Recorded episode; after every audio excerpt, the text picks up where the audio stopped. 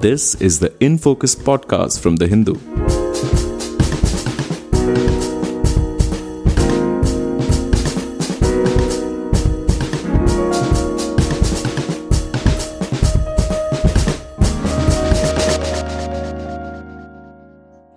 Hello and welcome to The Hindu's In Focus podcast, which brings you the latest in news and views from around the world. I'm Narayan Lakshman, Associate Editor at The Hindu, and I'll be your host for this episode. As the world stumbles through a second year of COVID, the COVID nineteen pandemic, it is clear that both its catastrophic toll on human life and the severe socioeconomic dislocation that it has caused matter equally. Yet, it is also becoming clear that there's a growing inequality associated with governments and private citizens' responses to the pandemic, whether it's in terms of access to vaccines or public policy measures to support the most vulnerable sections. It is in this context that the work of Professor Branko Milanovic of the Stone Center on Socioeconomic Inequality at the City University of New York and former lead economist in the World Bank's Research Department for almost twenty years, matters ever more, especially his study of the relationship between inequality and different forms of capitalism across the world. Uh, so thank you for being here, Professor Milanovic, and for joining us on the In Focus podcast. Well, thank you very much for having me. It's a pleasure.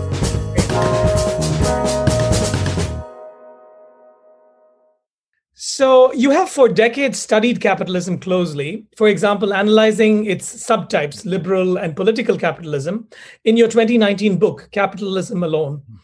Now, the pandemic has thrown some of its features into sh- relief sharply. How would you describe the way capitalist systems across the world have mm-hmm. responded to this global crisis? Yes, of course, you know, the, the crisis was something that was not possible to predict. And when the book was published, uh, uh, that was before the, the pandemic. Uh, but if I were to summarize now the situation, uh, and of course, we still have to take into account that we are not at the end of the pandemic. So we might still be in for surprises. And many of the summaries that have been made during the pandemic then later turned out to have been wrong. So, but as, as of now, I would say that both U S and China have played up to their strong suits and really have played very miserably in the areas where they were weak. Let me explain that. For China, uh, clearly China did a pretty bad job in the beginning, not because it did not uh, st- sort of uh, stop the pandemic immediately, but because uh, political system in China is such that lower levels of uh, administrative units, in this particular case, the province of Hubei and the city of Wuhan, had an incentive to basically not reveal what was happening to the higher authorities, hoping that actually they would be somehow able to sort of push it, you know, under the carpet and then nothing would happen. That, of course, proved, proved like a disastrous decision. And of course, China had to face really a huge issue, as we know, and, and actually then the good side of, of the Chinese system kicked in, in the ability to have very strong centralized decision, to actually have disciplined population, to make draconian measures quickly, and to have everybody, or most, mostly everybody, agree to that. You know, the decisions, as you know, were draconian. You know, people, people's apartments have been uh, sealed. They were not allowed to go out. Whole areas were actually not only under lockdown, like actually even the, you know, uh, not allowed to get out of the apartments, like a really like tough lockdown, almost like home imprisonment. But the results were excellent, absolutely, you know, brilliant. So these are the two sides. Now, when you come to the U S, there you have also two sides. First of all, the negative side was the total disarray, which is not only due to the Trump administration, but general uh, inability to impose any measures, uh, sniping between different levels of, um, go- of government, whether it is state government, county government. You know, I was in Washington, D C, and then I was in New York, and I was in California, and they were everywhere. You had different counties that would make different decisions. And then, of course, if, uh, you know, a shop owner and a restaurant owner in one county sees that actually all the customers are going to, to that county, and then he himself is like supposed to be closed, obviously he's not going to be happy. So that was really a disarray, and that's why the U S still has the highest number of deaths and uh, I think cases as well. But then on the other hand, the technology of the United States and the Western world, actually Western Europe, kicked in. And uh, the success in vaccines was absolutely extraordinary. Nobody, that's never been the case that in twelve months, we have actually developed a vaccine for an entirely new disease. And uh, the rollout of the vaccines in the U S was quite, quite successful. So I think that on technological side, uh, the West has shown its sort of advantages. On the organizational side, uh, China political capitalism have shown their advantages. Okay, that's a very interesting way to break it up, and we'll come back to that. But I also want to now take a look at India, where global trends in inequality have been starkly manifested in the country's push for co- the COVID nineteen vaccines. Uh, vaccine shortages have hobbled India's battle against the coronavirus, with deadly consequences during the second wave, which just now seems to be ebbing Uh, partially. Uh, is this a case of domestic inequality getting exacerbated by global inequality or global balance of power? You know, India's case, I, I mean, so, because glad that you brought it up, but we have to be a little bit careful. Let me just put it like that. If we had this uh, conversation in February, India was actually considered a success case cert, uh, compared to the expectations, which were actually quite dire for India, especially taking into account what happened in nineteen eighteen and uh, the fact that it's an enormous country, that there are many people, people live in huge proximity and density. The results were actually quite good. On top of that, India was the largest producer, producer of vaccines. So in that idea that Biden had uh, with India, Australia, and the U S, India was the key player because it was the only country at that time who could export vaccines. The U S didn't want to export, Australia didn't have them. So India was absolutely a key player. So if we had this conversation in February, we would have said, look, India has done so much better than expected. Well, that's the issue with the virus. The virus is actually sort of playing games with us, essentially. You know, and then whatever you say now, like three months later, it turns out that you've been half wrong. And then, of course, now the situation in India, now it's improving. But, you know, it was, of course, as, as you mentioned, disastrous, like only months ago. And uh, then it seems to us now logical to emphasize all these other issues, including inequality, including the fact, actually, that even when it comes to inequality in India, we have a steadily deteriorating data. Actually, I worked with Indian uh, data, and now with the uh, latest twenty eighteen, uh, uh, san- I mean, uh, uh, N S S, National uh, Sample Survey scandal, which was then released and withdrawn and so on, leaked. So we really have even fewer data. But now, of course, it, it could be said, of course, that disregard by the government of the dangers of, as we have, of course, read, of the dangers of the virus coming back. And maybe the disregard by the people, because the people believe that basically the virus is something behind them, uh, then led to the catastrophe that we have witnessed in the last two months. So I would say, yes, all of these elements have played uh, against India and actually uh, exacerbating the weaknesses. But I should just kind of, how should I say, warn people not to be too ready to jump to conclusions, because our conclusions that seem reasonable at uh, time T then seem much less reasonable at time T plus one. Uh, fair enough. Um, I think I was also alluding to the fact that uh, the vaccines, you know, while Pfizer and Moderna's, uh, the mRNA vaccines are seen as cutting edge, and they've been largely deployed in the U S and parts of Europe and the U K. Um, India has not had that. Now, there are multiple reasons for that. One of them being we don't have the cold chain, uh, cold storage chain, uh, you know, supply chains and so on to actually deliver it at the ground level successfully. But the other is that uh, there is a feeling that such a these vaccines were just not made available, which is why my question to you was, do you feel that there is a global politics of vaccines? Oh, yes.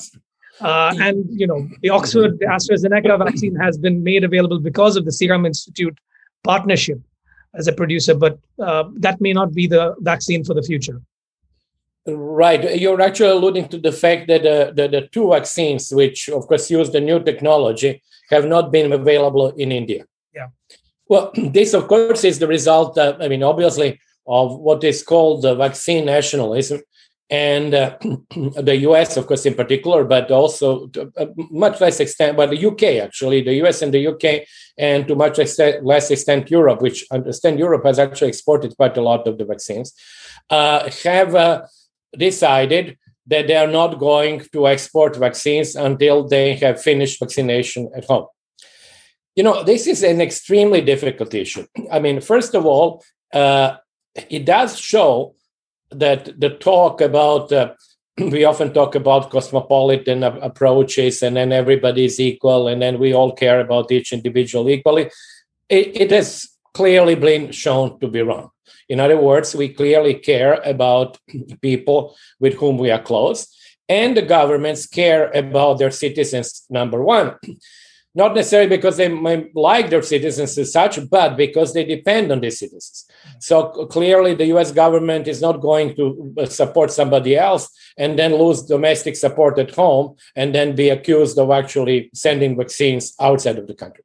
So in a political sense, I, I fully understand it. I have to say I was a beneficiary of that because I got, for example, vaccinated in the U S pretty early.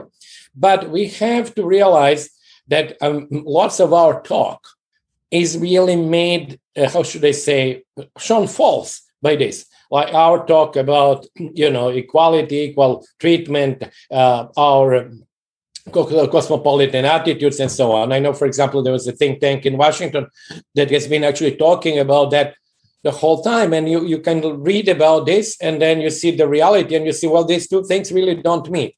And so we actually have to recognize that. As I said, I cannot go and uh, easily attack the governments for doing that. But we have to recognize what they have done in the case of emergency. Okay. Uh, and staying on India, when last year the first wave happened, India was actually, you know, credited with having one of the world's strictest lockdowns and being yes. quite quick to implement it. Um, at the same time, that led to a massive migration of the urban poor and informal labor force to the hinterland, to the countryside. Now, this, when the second wave has hit so badly and had a high human high, high toll on human life, do you think uh, India is also going to should be doing, is it doing enough maybe to focus on the economic and livelihood side of things, maybe by providing welfare measures to support those who face these economic shocks? You know, I don't know the, the situation in India well enough, but uh, clearly India uh, has, a, excuse me, has a problem which is different and deeper than the problem that the rich countries have. You know, rich countries have been able, like the United States and, and Europe, have been able to go through massive uh, m- m- stimulus packages and the support packages, which have never seen, which have never been seen in history. You know, the U S actually has gone up to, I think, up to almost twenty-five percent of G D P if you take all three different packages that have been delivered. That's beyond anybody's belief. I mean, it's, it's no, there is no comparison with, uh, in terms of size, with the global financial crisis. It is much more difficult for countries that do not have resources like that.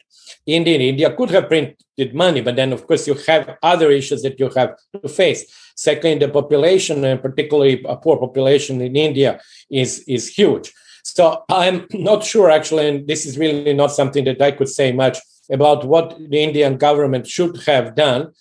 Uh, I suppose that, that there was always this issue of trade-off, although it is also true, and it was, I think, pointed out from the very early on, and I was very much in favor of that, that the lockdowns are not really a trade-off in the sense that the lockdowns were saving lives and enabling relatively fast return to economic activity. So, you know, I'm not sure that, that there was actually a trade-off. There is a trade-off, you know, we say on a daily basis, but if you maybe extend it to one month or two months, I think the trade-off disappears. I think the worst seems to be, it seems to be having a, a lockdown, not pushing it long enough. And actually, that was my criticism for Europe, is that impatience of Europe, and then going through another wave, and then have yet another lockdown, and then going through another wave. And then it's really, it seemed to me that was the worst possible uh, approach.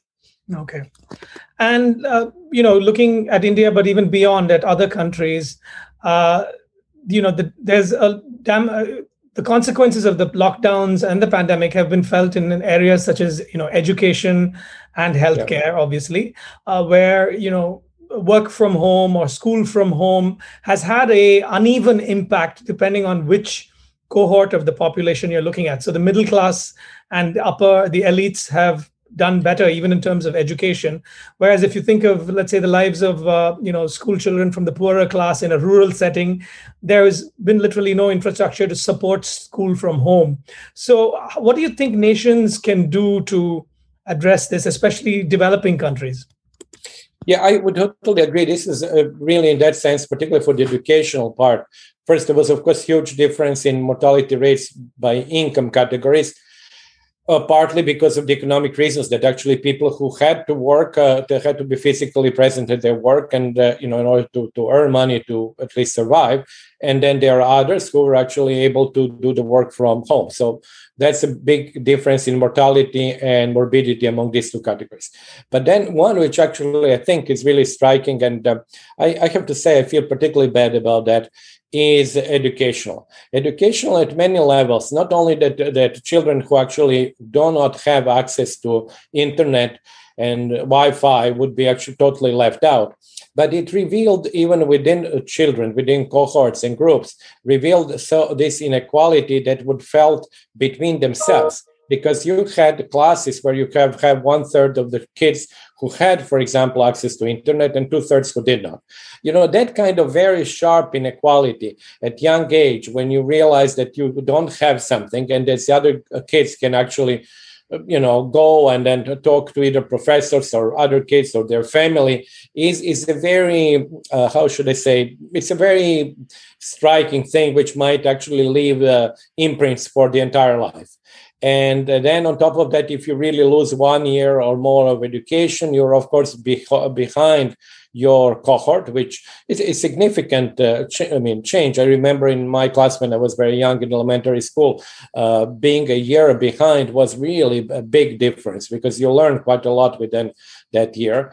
So I think that, yes, I, t- I totally agree. It has really made the differences between uh, those who have and those who have done, don't have or who are poor uh, much sharper. And uh, moreover, the worst part is actually it has projected these differences into the future that it would be really Really difficult to undo. Let me just compare with one more thing. Maybe it's interesting. We compare it with the Cultural Revolution. Cultural Revolution lasted longer, you know. And uh, but what was interesting in the Cultural Revolution is that um, this this sharp uh, cut by income did not work in that case, because very often it was the better off who actually ended up in the worst of positions. They were sent to the countryside. So the Cultural Revolution was a huge waste of resources because people didn't go to school between like two and five or even seven years. Or, but it did not have this um, uh, uh, inequality element because it actually affected more the richer kids than, and than the poorer kids. Okay. That's really interesting. Uh, and if we step a little bit back from the pandemic per se to the big picture of capitalism in, in India and in other parts of Asia, uh, in India, do, do you think that it is somewhere between what you talk about in your book as liberal capitalism as the West of the West and the political capitalism of China? Does India have attributes of both? And therefore, will it face challenges both of inequality and corruption as it continues its journey? Yeah, well, that's a very important question. I've been asked that question by several, um, uh, you know, journalists in India. Um, if you go back, if you go to what I write as a genesis of political capitalism, India does have certain similarities with what happened in China, Vietnam, Indonesia, and so forth, in the following way: that actually the the, the parties, left-wing parties, and to some extent, obviously, a Congress party, were pushed in the direction where they had to solve two problems. One is national independence, and the second one destroyed the institutions of feudalism, which of course very strong in India, uh, which were impeding progress. And I think that that uh, the the centrist or let's say bourgeois parties in India were pushed into that direction by the left-wing parties. So well, India obviously did not become communist, but I think there was actually a push toward really that solution. I mean, it's not by accident that India had, you know, planning commissions, had really sort of very strong uh, uh, influence of the Soviet Union in the organization of, of the economic sphere in terms of catch up, because at that time it was believed that if you plan the economy, you will be able to grow faster. So that was a similarity, I think, which India had in the past. If you look at India today, of course, India is much closer to the liberal uh, uh, capitalism because of this political system. But it is also true that under Modi, there are certain features that uh, really kind of make India, I'm not saying it's a hybrid situation. I'm, I would still classify India as a liberal capitalism. But, uh, you know, the, the general emphasis on growth, disregard of certain, uh, how should I say, uh, democratic norms uh, does actually make India look, uh, I'm not saying in between, but there, and as a combination of the two systems. So obviously, uh, you know, it's very difficult to put the percentages here and there, but I think in both cases, India is, uh, is uh, uh, there are similarities between India and forms of political capitalism. Okay. Um, and again, in the big picture, you know, at the heart of uh, most forms of global capitalism are now these large, enormous corporations with transnational operations, uh, particularly in fields such as information technology, you know, the Silicon Valley giants, uh, healthcare, telecommunications, and so on. Uh, and there are discussions going on even right now about a global corporate minimum tax and uh, also efforts in different jurisdictions to tax digital services of these Silicon Valley companies. Uh, how do you see the influence of these massive entities impacting trends in global and even national inequality across countries? Oh, oh, first, I would, I would say that I'm very much in favor of having this minimal taxation because it has been a problem, you know, known for years that uh, companies were paying ridiculously low taxes and they were able to manipulate, as you know, their accounts. I remember, I think it was Starbucks who actually had all its profits being booked in Luxembourg, where they had one store, you know, so that the store has sold like two billion coffees in, in a year to a population of half a million people. Uh, so obviously that is really ways to really manipulate the data, which are to some extent extravagant. You know? So this is a very good uh, development. Um, you know, I think that the corporations are, of course, very important and very powerful players. But as this example shows to us, when corporations are faced by a decisive action by the state, uh, they're going, they're bound to lose. Uh, corporations are strong as long as the actually state is not decided to go after them. But if the state is decided, and whether it is in political capitalism, as in, we have seen with the Jack Ma and, and Ant, or even in liberal capitalism, if the U S mono- anti-monopoly commission and anti-monopoly work goes after Google and Facebook, which might happen, uh, I, I have no doubt that the state would, would win. Uh, but the question is, of course, that these companies know that, and the companies have enormous power, and that power goes through the political process, lobbying, and you know other ways in which that that the power of the state is being eroded by the companies so that the power of the state may not be used against them. So I think that's where the struggle is. And that's why I think actually I personally come out very strong, as you know, in Capitalism Alone, against uh, this insidious power of rich individuals and obviously rich companies in affecting the state. Uh, because that's the, where the, I think, in my opinion, where the, the key issue is. And that's why the minimal taxation took uh, probably more than ten years, because the problem was known, uh, in my knowledge, for at least ten to fifteen years. So, but it took us fifteen years to actually do something uh, relatively serious this time. Okay, fantastic. And with that, we'll wrap up. Thank you, uh, Professor Milanovic, for joining us today. Thank you very much. It is a pleasure. And then uh, thanks again for inviting me. Yeah, my pleasure. And uh, to our listeners, you've been listening to the Hindus in Focus podcast. Thank you. And please tune in again for more on the latest news and views at The Hindu. Thank you. In Focus will be back soon with analysis of the biggest news issues. In the meantime, you can find our podcast on Spotify, Apple Podcasts, Stitcher, and other platforms. Just search for In Focus by The Hindu. We'll see you soon.